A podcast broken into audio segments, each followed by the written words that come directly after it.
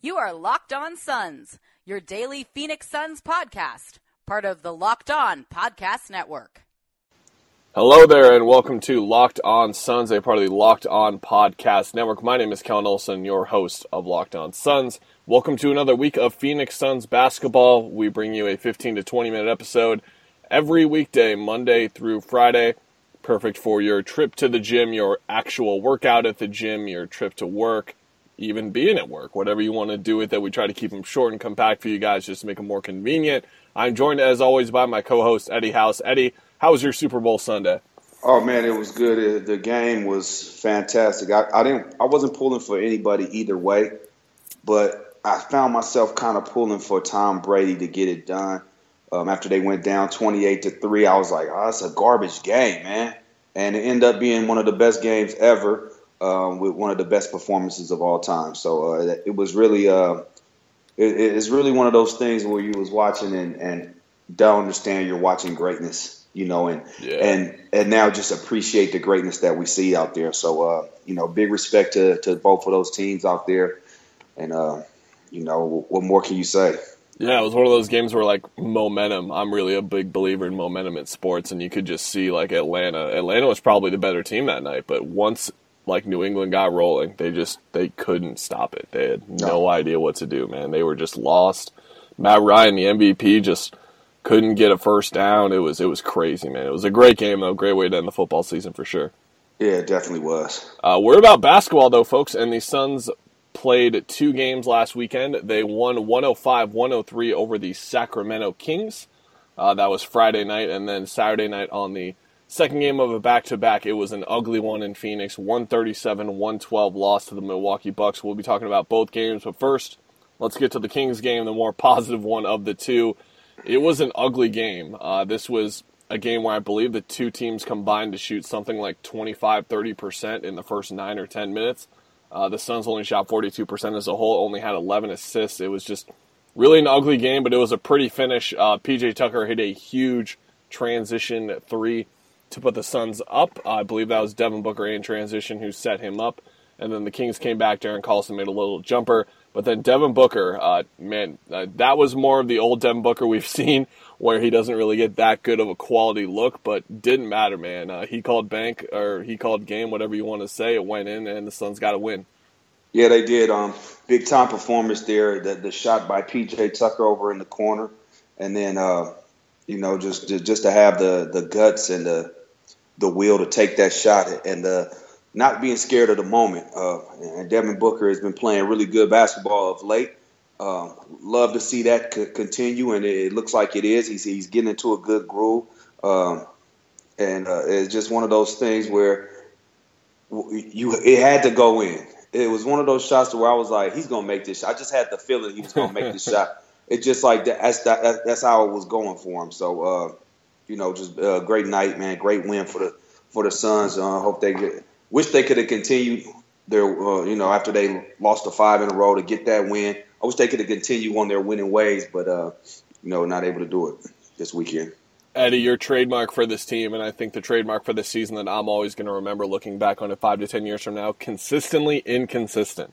Yeah, and we exactly. look at uh, the Sacramento game; they don't play that well, but they they really fight and they really show that they can hang around in the game even when it's ugly. They scored 15 points in the first quarter, but then came back with 34 and 30 in the next two quarters. Two guys I'm looking at here from the first game to the second game. Marquese Chriss goes one for six, plays 16 minutes in that Sacramento game. Then he comes back in the Bucks game, nine of 16, scores a career high 27 points, had two blocks, six rebounds as well. And then TJ Warren, 7 of 13, 21 points, got to the foul line. You're like, all right, TJ, here we go. Kind of get, getting that rhythm back from the regular season. Goes 5 of 18 against the Bucks. Had four assists, though, uh, but at the same time was 5 of 18 from the field. And you just see this all the time where uh, even even uh, Eric Bledsoe, for example, uh, just had huge, huge games in January, and then he puts up two duds, honestly, because uh, the standards for him right now are so high for this team to win. And anytime he has an off night, they have a really good chance of losing. And uh, he had a rough game again in Milwaukee, but like like I said, Eddie, just the consistency is not there for this team.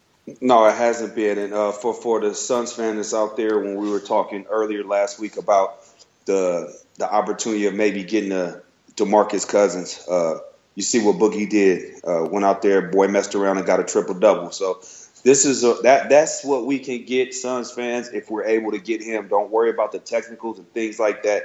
Just look at the production he could give us. Um, that was big time performance by him. But back to the Suns. Uh, yeah, just like you said, consistently inconsistent. You don't know what you're going to get from one game to the other.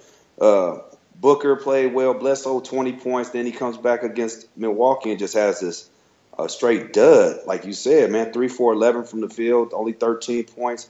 And then you say we talked about Marquese Chriss. He had a phenomenal game. Uh, 9 for 16, 3 for 5 from 3, 27 points, career high, 6 rebounds, 2 blocks. I mean, he was very super, super active. Um, I like the fact that PJ Tucker is, is playing. He's relishing in his role. You know, you don't run really too many plays for him, but he ends up with seven steals, four rebounds, and 13 points in 37 minutes. I like what, what where PJ's game is headed right now. Yeah, I, lo- I love the way PJ is playing, and I just keep he keeps having these performances where I'm just looking at and I'm like, man, if I'm a playoff team out there and I'm not willing to at least give up like a heavily protected first round pick or something like that I think they're crazy because he's really having a huge uh, impact on this team. But one thing I wanted to bring up here, Eddie, is the Suns' defense, and they were solid, I want to say, in their own right for being like the kind of team that they were 30, 35 wins, whatever we were seeing in like December or November. They had nights where they were playing really well defensively, on and off, consistently, consistent, like we said. But ever since the new year, ever since the start of 2017, they have been awful on defense. Uh, ever since January 1st, they are 29th in defensive rating. They are allowing 113 points per 100 possessions. That is bad news. And the, the horrible thing here is that, uh, for them at least, is that their offensive rating is 109, and that is one of the best in the league. That is 10th in the league. So they found their identity in this new year being this offensive team, but what they've not been able to do is just have something like a below average defense. We've seen all these huge performances from Bledsoe and Booker, but at the end of the day, they're giving up 137 points to the Bucks and something else I want to talk about here. You can take really either point and run with it, Eddie. But I quickly want to say that we talked about uh, a couple of weeks ago. I think we got into a really good discussion about like how guys like DeMar DeRozan, Kawhi Leonard, these super long perimeter oriented guys who also have some quickness to them. The Suns have no answer for him, even like a Harrison Barnes. Man, Giannis Antetokounmpo, he might be at the top of the list when it comes to length and speed and height on the perimeter, and the Suns had no answer for him at all. Yeah, you know what? And nobody really has an answer for him. He's yep. playing phenomenal basketball, high level. He's one of those top five guys right now playing in the league that you will want. You will, you actually would say I could start a franchise with him. Get him and use, and, and he's the building block for your franchise because you could put pieces with him, and he could do so many different things. He could he could bring the ball up. He could run the point. He could post up. He's just a, a really special player, and his length gives everybody problems. And I, but, but to the to your point about the Suns' defense, you give up 63 you let a team shoot 63% from the field that is unbelievable. In a game not in a quarter. Like a, uh, in that's a quarter that's absurd but that's in a game. Right for the game that's unbelievable. I mean there's just no way that you could be satisfied with your effort if that's happening. I mean it's just practice. Those guys are taking warm-up shots no hands in their face. Uh, I don't know. It was just a, that's a, a staggering stat to see them shoot 63% for the game. I mean, no wonder they got beat by 25 is because they weren't playing any defense like you've been alluding to earlier. But I mean, the Suns got to get it together. Their offense is coming along, but I don't know. They got they got to get it together, man. The thing that stands out about the 137 points to me is that the Bucks shot 63%, which is insane first of all, but they only made 7 threes and they had 29 assists. So that means you were just seeing a lot of layup line type stuff, a lot of just wide open, uncontested shots, or just a lot of simple baskets. And scoring 137 points in today's NBA while only making seven threes, that's really unheard of. I would have to like take a deep dive to see how unprecedented that is, but I'm guessing it's pretty unprecedented. Like you said though uh, earlier, Marquese Chriss had a career night.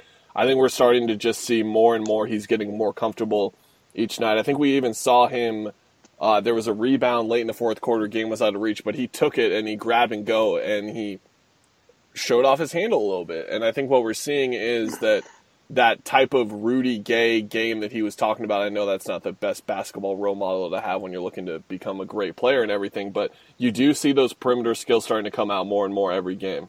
Yeah, he, I like his evolution, uh, how how he's evolving right now with his game. He's getting comfortable and he's getting confident. That's the main thing.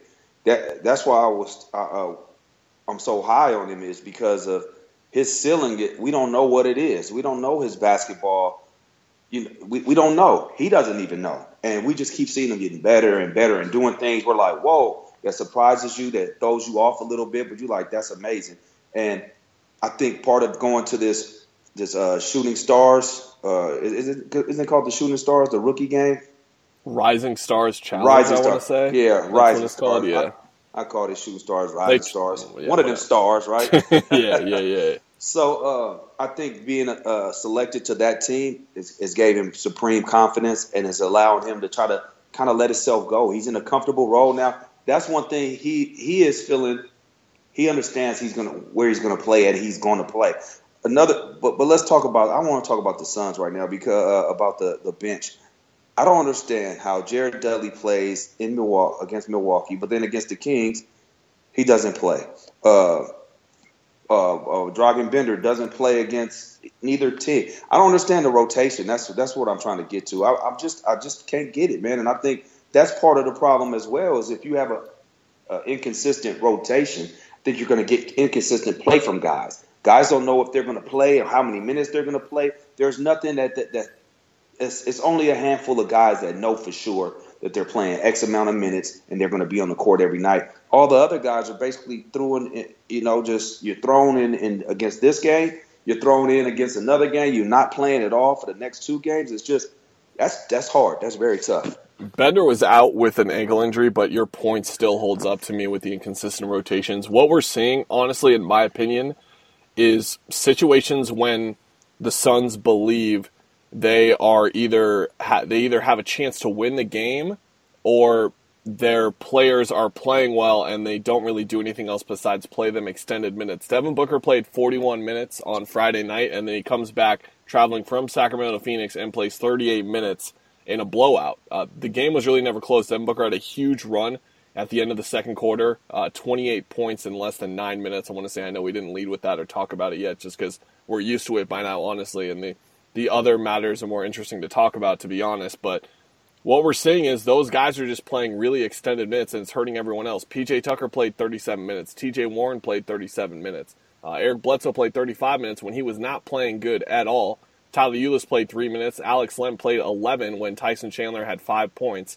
Uh, he had 13 rebounds as well in 25 minutes. But the bottom line is, and that includes Dudley, is that we just don't know where this rotation is, and more times than not, it's the starters getting really these extended minutes, and this team is 19 games under 500. Playoffs are gone.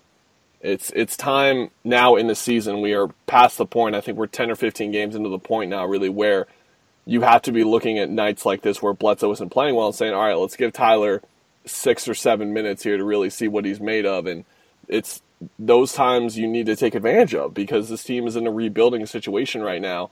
And to even take it past that point of like the long term outlook, you're just talking about the present, Eddie. These rotations are hurting the team right now, not even down the line. Right. Yeah. Exactly. What's happening is you're not giving anybody any confidence, and they're not being able to build on anything. Uh, you know, three minutes. I mean, you can't get anything done in three minutes. Tyler Ulis plays for three minutes. Seven minutes, Brandon Knight against Milwaukee. I mean, I don't get it. I just don't get it. I don't know. Uh, I, I just don't know the direction. Um, you know, that kind of is, is mind boggling. Is the the rotation. I think that's the biggest key, and that's that's the main reason why the team has been inconsistent. I think is because the rotation is inconsistent. So you're going to get inconsistent play from certain guys, and some guys are going to play well, but it's a team sport, and it's from top to bottom, one through fifteen. Everybody has to be in and be accounted for, and I don't, I don't think that that everybody feels a part of this team like that. No, yeah, I think you're right on that. Some guys are going to start to feel more separated from the team. I think especially Brandon Knight, who I mean, he should never be playing under 10 minutes in a game. I don't care how bad he's playing. He's an important part of this team, and he should be playing. And it it just sucks to see it happen, uh, and it sucks to say that I just don't think we're going to get that clarity from the rotation until the until after the trade deadline. I think the Suns have a move or two to make that will clear up some space and make the rotations more clear. But either way, after the trade deadline, we're going to know. We're going to know either we're going to get more clear, crisp rotations, and there's going to be a little bit more space for guys to get time, or there's not going to be, and they're going to hold this roster right now. And it's just going to be this throughout the rest of the regular season because I don't know what else we should expect at this point because we're over 50 games in and we're still getting the same stuff. Uh, we will always be covering that same stuff here on Locked On Suns. Uh, we did not mention it. The Suns play tonight against New Orleans, who are currently in some trade talks for Jahlil Okafor. A lot of interesting stuff going on NBA Twitter right now. We'll be recapping that game tomorrow for you guys. As always, talk to you guys then. Ace is the place with the helpful hardware, folks. It's Ace's biggest LED light bulb sale of the year. Right now, buy one, get one free on our best selling LED light bulbs. Our four pack of LED bulbs is $9.99, and our two pack of LED floodlights is only $12.99. Buy one, get one free. There's no limit on how much you can save, so stock up now. Hurry in. Buy one, get one free on long lasting 10 year LED bulbs now through Monday, only at your neighborhood Ace. See participating stores for details.